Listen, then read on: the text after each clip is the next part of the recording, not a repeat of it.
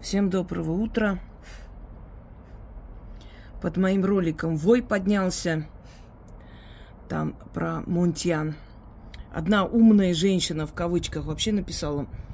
Вы что-то все говорили про Арцах, Армению, резко перешли на Россию. Вам, наверное, сейчас за это теперь платят. Хочу сказать, что наши деды и прадеды были правы, когда придумывали определенные поговорки о том, что каждый судит по себе, из своей колокольни. И это так и есть. То есть вам кажется вот таким созданием, кажется, что если человек о чем-либо говорит в своей жизни или беспокоится о чем-то, это обязательно ему заплатили. То есть вы никогда ничего бесплатно не делаете, даже родину свою бесплатно не любите. И поэтому, естественно, у вас первая мысль, что если человек что-то говорит умное, это обязательно ему заплатили. А как же, а зачем он должен бесплатно что-то говорить? По себе не судите, скажу банальную вещь, но истину. Второй момент. Э, сыновья Монтян до сих пор собирают деньги для ВСУ. Она сказала, что да, вот раскол семьи, так произошло. Хорошо, понимаю, у многих раскол семьи произошел, и родственники проклинают друг друга. Верю, но если у вас раскол семьи, то как же ваш канал ведутся, то есть ведут из Киева, ваши дети, ваши сыновья? Те самые, которые за ВСУ ведут канал, в котором их мать защищает так, в кавычках, Донбасс. Странно, правда? Если в Киеве введут ее канал, и до сих пор их, э, ее сыновья не в тюрьме, значит, Киеву это выгодно и нужно. Потом, ну хорошо, там списки какие-то о том, что у нее есть, э, э, значит, не будем говорить ее происхождение, что есть ее место какое-то жирное в, в Каганате в будущем. Могут сказать, провокации специально делают, допустим. Что ее там э, определили министром культуры следующий. Я не знаю, какой там министр культуры может быть, если женщина в голом виде, имея фигуру уже не первой свежести, даже если бы она была просто неземной красоты, раздевается перед мужиками, купается в бассейне. Мне когда кинули эти кадры, у меня волосы дыбом встали. Я просто поразилась вот этой аморальности. Вы знаете, это о многом говорит. Кто-то скажет, это ее личная жизнь, не наше дело. Хорошо, согласна. Но учительница, которая раздевается, идет купается, и э, где там ее какие-то мужики снимают голые и прочее, не знаю, что там до этого произошло, не волнует меня. Такой человек не может учить моего ребенка. Знаете почему? Потому что моральный облик слишком низкий, опущенный. Это о многом говорит. Нужно учитывать любую деталь, когда вы обсуждаете общественного человека, любую деталь. Кого любит, с кем спала, это личное дело каждого. Но когда человек вот просто без, без стыда абсолютно вот так вот может раздеться перед любым человеком, ее будут снимать, и такой человек для меня уже как моральная личность, ну, просто не существует. Далее. Вот вы говорите, вы приезжаете посмотреть, что тут творится, не обязательно мне ехать туда. Я прекрасно могу эту информацию получить от других людей. Мне очень многие говорят, что они начали получать зарплаты, пенсии, что вернулись к мирной жизни. Слушайте, война еще не закончена. Вы хотите жить как в Эмиратах, вашу мать? Правда. Столько ребят пошли, умерли из-за вас.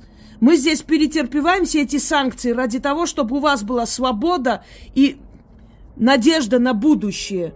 А вы тут сидите, нас упрекаете мы, жители России, вот всей России, мы все согласились на эти санкции. У многих людей вообще работа закрылась, они вели торговлю с другими там странами европейскими, не только. И люди пошли на эти жертвы ради вас. чтобы у ваших детей было будущее. А вы сидите нам еще указываете, точки свои от... оторвите, придите, посмотрите. Я вам оторву точки. За вас наши ребята гибнут и гибли. Благодарность должна быть, в конце концов. Это что такое вообще? Это наши дети, это наши сыновья, наши мужья воюют и везут вам гуманитарку под пулями. Ты посмотри на них, на их тон относительно нас. Вы так хорошо жирно живете, оторвите точки, посмотрите, что у них происходит. Да нам не надо ничего отрывать, это военная зона. И пока это не закончится, вы не будете нормально жить. Это, нар... это, это закономерно. Пока в Чечне не закончилась война, там не было нормальной жизни. А сейчас как Европа, Чечня стала. Посмотрите. Терпение надо иметь, мудрость. Наши деды вернулись с Берлина и начали поднимать разваленную, уничтоженную почти дотла страну. И ничего, подняли. Уже следа не осталось от той войны, если только воспоминания и несколько зданий, которые специально сохранились, чтобы помнить, что там происходило. Весь Сталинград вообще в руинах лежал. Вы думаете, в Волгограде почему улицы названы? Минская, Ереванская, Пакинская, Кишиневская и так далее. Потому что город был настолько обнулен, уничтожен, что каждый каждый город Советского Союза взял на себя функцию восстановить один квартал и назвали своим именем, своим названием. Вот отсюда там эти все названия там улицы и районов Волгограда. Не задумывались? У меня просто слов нет. Знаете, я заметила такую закономерность. Вот э, там русскоязычное население, естественно. И те, которые орут о том, что вот, оторвали нашу часть Украины, а вы еще сидите тут, откройте глаза. Слушайте меня внимательно. Украины не было никогда. Нации, как украинцы, не существует. Это окраина Руси. И опять сейчас скажут, Киевская Русь. Человек, который жил в те века, не называл Русь Киевской или Московской. Киевская и Московская разделили Русь э, в XIX веке, термин исторический. И вот такие идиоты, как вы, спохватились и начали менять э, понятия определенные. Это историки разделили, чтобы им легче было преподавать детям, объяснять, что есть киевский период правления князей, есть московский период правления. Все. Естественно, Киев был столицей Руси. Руси! И люди, живущие там, русские. Просто наречие, наречие украинское, как есть вятское наречие, как есть уральское наречие, как есть сибирское наречие, как есть поволжское наречие, есть украинское наречие русского языка.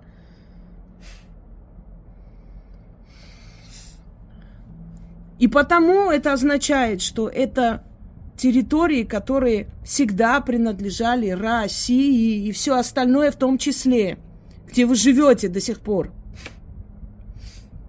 Во время Советского Союза наши умные правители отдали один регион сюда, другой регион туда, Абхазия, Осетия присоединили Грузии – разные части Армении. Одна часть э, присоединена к Грузии, другая часть присоединена к Азербайджану. И когда Советский Союз развалился, эти маленькие, большие автономии, территории захотели тоже уйти. Их э, обвинили в терроризме, в сепаратизме, начали истреблять, просто истреблять. И вы думаете, что если бы украинские власти добрались до Донецка и Луганска, вы бы там жили – не мечтайте, им нужны были эти территории без вас. Они уже продали все полезные ископаемые англичанам в основном. И те поставили перед ними задачу любым способом дать нам добраться до наших полезных ископаемых, хоть уничтожая все население. Им не нужны вы, вы мятежное население. Их цель вас уничтожить. И Луганский да, Донбасс им был, были нужны как поле, понимаете, чистое поле, без населения без вас. И если бы они до вас добрались, Вас бы там не было вообще. Вы мятежники, вы мне нужны. Они знают, что вы русскоязычные. Они знают, что вы стремитесь к России и всегда будете стремиться туда. Даже если какое-то время замолчите, успокойтесь, потому что у вас нету силы и возможностей, все равно вы стремитесь туда. От такого населения избавляются, чтобы в будущем не было головной боли. Неужели вы не понимаете? Я поражаюсь людям просто. Знаете, там разделены на две части. Одна часть благодарны и готовы жить и в трудных условиях. Вот пофигу им. Лишь бы вот просто был мир, спокойствие, чтобы люди жили в своих домах, чтобы имели надежду на будущее. А вторая часть вечно ноет, им вечно мало, им вечно, знаете, напоминает вот эту вот притчу, когда Э, один слепой в семье вечно жаловался, что самые жирные куски едят домочадцы, а ему мало достается. В конце концов, он так их достал, что единственного барана, который у них был дома, они зарезали, пожарили и прям поставили перед ним.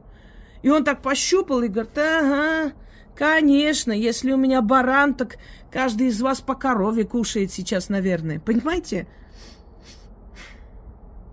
Мы пошли на эти лишения, согласились. Здесь, конечно, были и всякие там э, высказывания, и всякие там всякие призывы, но в принципе все население России действительно как один человек. И это повод для гордости. Вы смотрите, как мы объединились. Все национальности России, все конфессии России, вообще без разницы. Мы объединились как кулак. И все вместе помогли Новороссии обрести свободу. И погибли там наши родные и близкие. Для вас, ради вас. У вас благодарность есть? Здесь ни один человек, нормальный, достойный человек не сказал, нет, не хочу, будут санкции, мой бизнес важнее. Нет, мы сказали, ничего страшного, перетерпим. Вы что думаете, лишение только у вас, что ли? Вы знаете, сколько людей потеряли полностью вообще свою работу, свое занятие, свое дело – но безропотно потеряли, потому что поняли, ради чего это делается, ради будущего. Ради того, чтобы в Луганске, в Донбассе люди не гибли, чтобы дети ходили в школу, чтобы люди жили там, как жили раньше, это их земля, их дом. И там тоже много национальностей, которые встали и плечом к плечу просто отстаивают свои земли. И вот вы делитесь на две половинки. Одна часть благодарна за все, Другая часть вечно ноет. И вот этой другой части, такие как Монтиан и прочие, очень по душе. Я заметила это. Кто выйдет, поноет, плохо, плохо. Знаете, самая страшная вещь во время войны? Это не стрельба. Самая ужасная вещь во время войны – это потерять надежду, потерять веру в победу. И она это и делает, капля за каплей. И вот эта справка аутизма, она аутист, поэтому она по-другому говорит немного. Вы не понимаете. Слушайте, у всех соросовских э, вот этих, э, как их называют, соросят, у них у всех есть справки. У Пашиняна есть справка из дурки. На всякий случай. Если завтра его будут судить, он просто это предъявит и из себя будет строить сумасшедшего. Как Чикатило, да? Вот, а, вот так вот язык показывает, глаза вытаращил, якобы сумасшедший, дурак чтобы не судили. У них у всех на всякий случай есть справка. Вообще нормальные люди о своем диагнозе предпочитают умалчивать. Она об этом очень гордо говорит. Почему?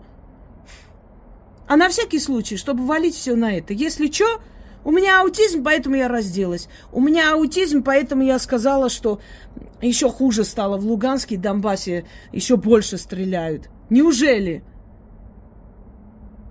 судя по тому, как она по-хитрому действует, там аутизмом не пахнет. Кто-нибудь подтверждал этот диагноз? Проверяли ее в Москве? Вот когда проверят, наши врачи скажут это, подтвердят, тогда я поверю. Далее. Она детей на море отправляет. Она вот это, то... Слушайте, это тоже один из методов работы Сороса. Отдать малое, чтобы обрести большее. В Армении Евровидение устроили. В Армении каждый день до сих пор какие-то конкурсы, какие-то развлечения. А знаете почему? Чтобы эта быдломасса была вечно занята, отключена от реальности. Не успела очухаться и посмотреть по сторонам, увидеть, что пол родины нету. То же самое делали в Грузии. Пока все теряла Грузия, обобрали, все забрали, все заводы, все недра ограбили. У них тоже каждый день праздники, конкурсы, детей возили туда-сюда отдыхать, в Англию, в Польшу, куда только не отправляли. Все были в восторге. Когда очнулись, когда Саакашвили оказался в Турке, когда власть поменялась, оказалось, все продано Турции, Англии, ничего нету. И вот они, отдав несколько копеек вашим детям, отправляя на отдых туда-сюда, отобрали все – все, что должно было им принадлежать веками. Очнитесь уже. Хватит думать примитивно. Посмотрите, зрите в корень. Отправила детей, не из своего кармана вытащила эти деньги. Вы сами собрали на ее фонд, и она какую-то часть выделила, чтобы туда отправить. Основное, что там, в принципе, бесплатно, как, какую-то часть оплачивается. Там дорога туда-сюда, и все. И что? Если она отправила детей на море, теперь она имеет право, э, значит, потихоньку расшатывать ваше общество. Имейте стыд, совесть. Не делайте так, чтобы люди жалели за то, что для вас столько было сделано. Реально. Поддерживая таких людей, вы показываете свое отношение к России и к тем воинам, которые пали во имя вас. Есть мир – это самое главное. Все остальное материальное. Все осталь... остальное постепенно, постепенно приходит. Это военная зона. Это нормально, если там есть трудности. А что вы хотели? И зачем нам надо туда ехать и смотреть? Мы и так знаем, что там непросто, и там нелегко. А вы приедьте сюда и посмотрите, как мы живем. Что нам тоже непросто что мы тоже очень много отдали, потеряли, пожертвовали ради того, чтобы вам помочь. И никто не вякнул э, насчет этих санкций и трудностей, которые приходится проходить из-за этого Донбасса и Луганска. Никто ничего не сказал. Надо, так перетерпим. Ничего страшного, повоюем. Главное, чтобы люди жили потом, имели надежду на будущее, было свободно чтобы ВСУшники не заходили в ваши дома, не резали вас, беременных женщин не закапывали. Вот это самое главное. Есть мир. Пусть шаткий мир пока еще. Но постепенно, постепенно возвращаются к жизни люди. На это нацельтесь, смотрите во что-то хорошее, зрите во что-то хорошее, понимаете, научитесь просто радоваться тому, что есть уже, хотя бы сейчас, научитесь радоваться хотя бы этому, что вот одна победа одержана, вторая одержана, мы потихоньку начинаем жить, жить как нормальные люди, не боясь, не сидя в подвалах вечно. Поразительно просто. Ваша Монтян не показала ни разу Мариуполь, который отстроили. Не показала ничего хорошего, показывает только плохо. Вот, воруют это, то. Я уже в том ролике сказала, да, есть подонки, есть твари, упыри, которые воруют, и эту гуманитарку себе присваивают. Всякое есть. Но есть и нормальные люди, есть и достойные люди, есть и люди, которые пришли, отдали свою жизнь за вас, спасая вас –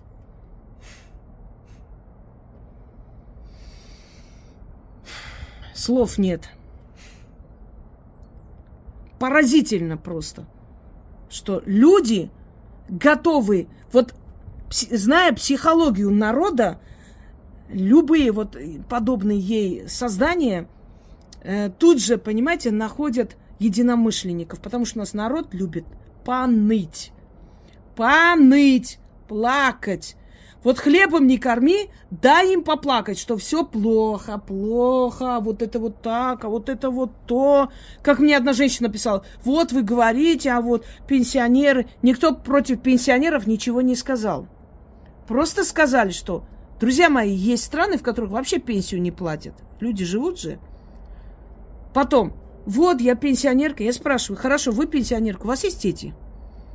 Да, есть там трое детей, я им помогаю. Ваши дети чем заняты? Не работают. Трое сыновей, никто из них не работает. Двое женатых, один сидит на шее, 30 лет ему.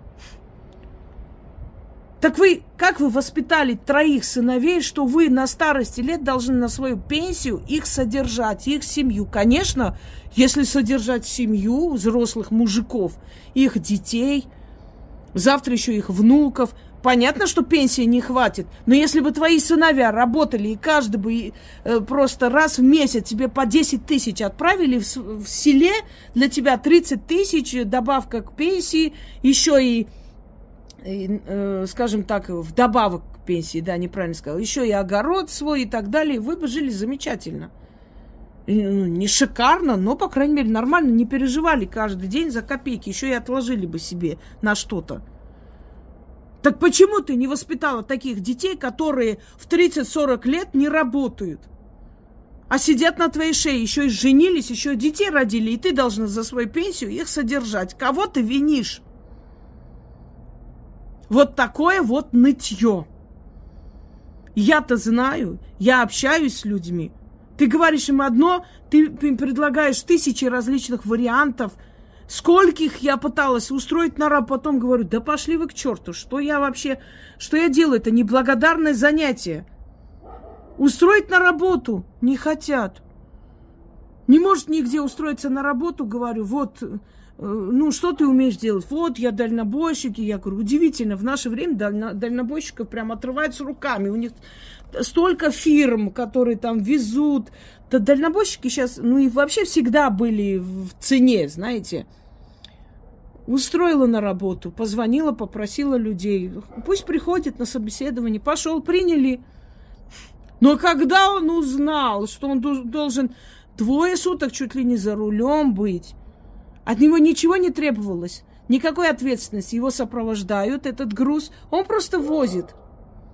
Доводят, эти все, все это принимают, и документы, и все. Ничего, ни за что не отвечает человек. И обратно приезжает. А иногда и, может быть, там оставляет, и может прилететь назад. Другой человек отвезет груз дальше. То есть ему платят за билет, за все, его деньги дают – Э, сколько там сутки ему ехать? Неделя дома. Э, ну, нормально так, 60 или 70 тысяч получает. Да, ну, это я, значит, мне не спать нормально, не это. Извините, ты хочешь хорошо, шикарно жить, ничего не делай, так не бывает. Так не бывает, понимаете? Так что, дорогие друзья, у вас мир, люди пришли за вас, погибли – и гибнут для того, чтобы вы мирно жили, чтобы у ваших детей было будущее. Будьте любезны, как вы нам э, советуете пятую точку поднять, и вы будьте так любезны поднять свою пятую точку, постепенно, постепенно возвращаться к жизни, облагораживать все вокруг, поднимать свой регион – все, тоже что-то сделаете. А то такое ощущение, как будто бы это мы для себя спасаем ваши семьи и ваши дома. Знаете, как будто это нам надо, а не вам. Вот вы пришли тут, нас защищаете, вас никто не, не просил. Придите в себя, господа. И не смейте никогда нас ни в чем упрекать. Куда мы должны приехать и что мы должны делать. Мы огромные суммы и огромную помощь вам туда отправляем в таких вот условиях э, санкций и прочее. Мы многого лишились и согласились на это ради того, чтобы у вас был мир.